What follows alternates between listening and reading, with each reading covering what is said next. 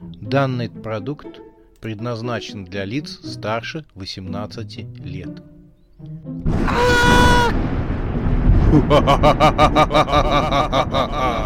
Пощекочи, нервишки. Матч Бурдалаков. Глава третья. Дом висельников. Часть вторая.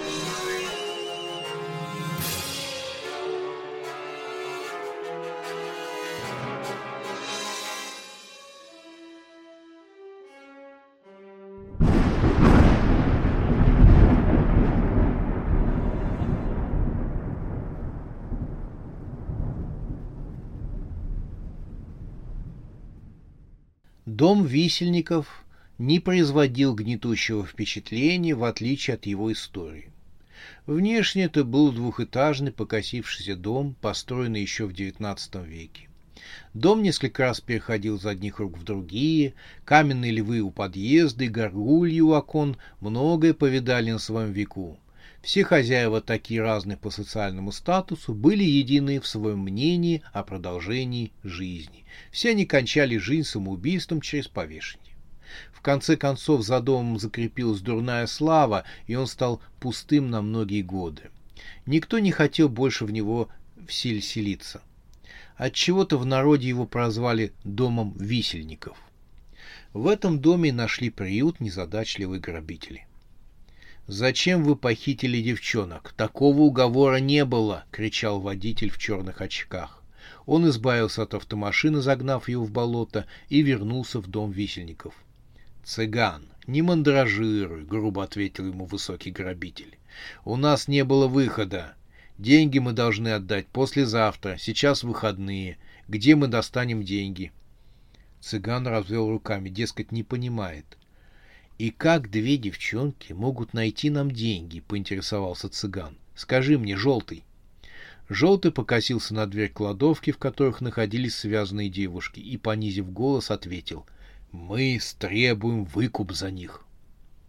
Цыда, цыган выдохнул. Он попытался успокоиться. «Можешь не говорить мне, это все придумал Сыч». И, не дождавшись ответа, догадался сам. «Конечно, Сыч, только ему в голову могла прийти эта идиотская идея. У него опыт есть, технику дела знает, или весь его опыт ограничен голливудскими фильмами?» Сыч вошел в комнату. «Да, я придумал. Просто не было другого выхода из положения, а техника дела здесь простая. Похитил, прислал записку с требованиями и забрал деньги. Цыган был все равно не согласен. «Да, тогда скажи мне, пожалуйста, почему вы подхватили первых попавшихся девок, а не дочерей миллиардера, например?» Засычав, вступился Желтый. «Так это был книжный магазин, а не элитный бутик. Взяли то, что было. Цыган помотал головой. Предлагаю девчонок прикончить, а нам самим бежать подальше, предложил водитель. Не забывайте, на нас два трупа висят. А ты предлагаешь повесить на нас еще два? Не так уж много для нас, проворчал цыган. У них роди... у их родителей хоть есть деньги? Сыч ухмыхнулся. Я уже поспрашивал Кудрявую. Она говорит, что книжный магазин принадлежит их семье, значит, деньги есть. Желтый влез в разговор. Мы уже позвонили, чтобы собирали деньги. Цыган ударил кулаком по рассохшемуся деревянному косяку. Идиоты! Они позвонят в полицию. Желтый оскалился. Мы их предупредили, чтобы они этого не делали, иначе получат своих девчонок по кусочкам. Цыган посмотрел на Желтого и сыча, как на идиотов. «Ох, погорю я с вами, погорю!» Сыч похлопал его по плечу. «Не волнуйся ты так. Сегодня к пяти часам ночи они должны будут оставить деньги в условленном месте». Цыган все равно был недоволен.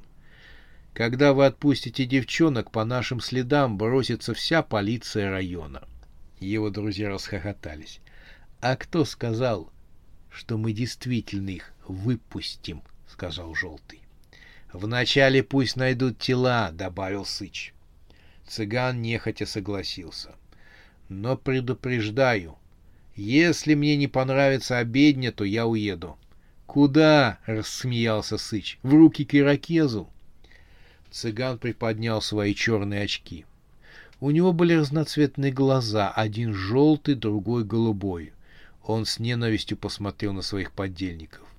«Чую, что мы вляпались в историю», — пробормотал он. Граф на перебитых ногах выбирался из кювета. Особой боли он не чувствовал. Его вампирский организм уже начал регенерировать травмы конечностей. Граф выполз на асфальт, по которому пять минут назад уехала автомашина грабителей. Несмотря на травмы, он был спокоен и сосредоточен. «Разорву собственными руками», — говорил он себе под нос. «Пастор, ты где?» — закричал граф. Хватит разлеживаться. Нужно найти девчонок и ублюдков, которых похитили. На ладони графа упали теплые капли крови. Вампир поднял голову, и на его лицо упала еще одна капля. Пастор стоял возле графа. Голова пастора представляла собой окровавленную массу, по сути, лопнувшую тыкву. «Не капай на меня кровью и отойди назад», — грубо сказал граф. Пастор пытался сказать, но лишь издавал непонятные звуки. «Ты что хочешь сказать?» — переспросил граф. Он смог расшифровать звуки, издаваемые пастором. «А, ты говоришь, что у тебя голова раздроблена. Это понятно. У меня ноги сломаны. Ты куда собрался?» Пастор торопливо шагал по дороге. «Стой!» — закричал граф. «Вернись сейчас же!» Пастор вернулся и попытался объясниться. Граф с трудом смог его понять. Ты собрался в церковь? Граф утер кровь со своего лица. Ты себя видел со стороны? Пастор опять замычал. Да, я понимаю, что ты поешь в церковном хоре, ответил ему граф. Но у тебя полбашки отсутствует. Ты посмотри в витрину магазина. Только представь, как ты в таком виде переступишь порог церкви. Тебя линчуют или отец Пафнутий займется экзорцизмом. Пастор наконец увидел свое отражение в витрине и развел руками. «Вот видишь», — сказал ему граф, — «нам нужно сейчас найти ублюдков, что похитили Оксану и ее сестру. Телефон с собой? Звони всем нашим». Он поставил одну ногу на асфальт, она почти срослась и поднялся. Благо, что мы вампиры, а то действительно пришлось бы сегодня весь день провести в церкви в виде покойников. «Батюшка! Покойнички у нас по улице шатаются!» Отец Пафнутий уже заканчивал исповедь, когда без очереди влезла Лена интернет. Женщина средних лет, она работала уборщицей в местной школе и совала свой любопытный нос во все, что происходит в городе. Именно из-за этого ее и прозвали Лена Интернет. Священник попытался стандартно отпустить женщине грехи, чтобы та ушла с его глаз, но Лена интернет откинула ей Петрохиль. «Гляжу!» Шагают по дороге. Двое. Один в крови, как из фильмов ужасов. Он еще ничего, а у другого голова в смятку. Э, может, конец света наступил? Э, или вирусы страшные нас заразили. Я такое на Дафликсе видела. — Э, так что же делать? Елена, уверен, что тебе в ближайшее время не нужно посещать винный магазин. И прихожане были с ним согласны.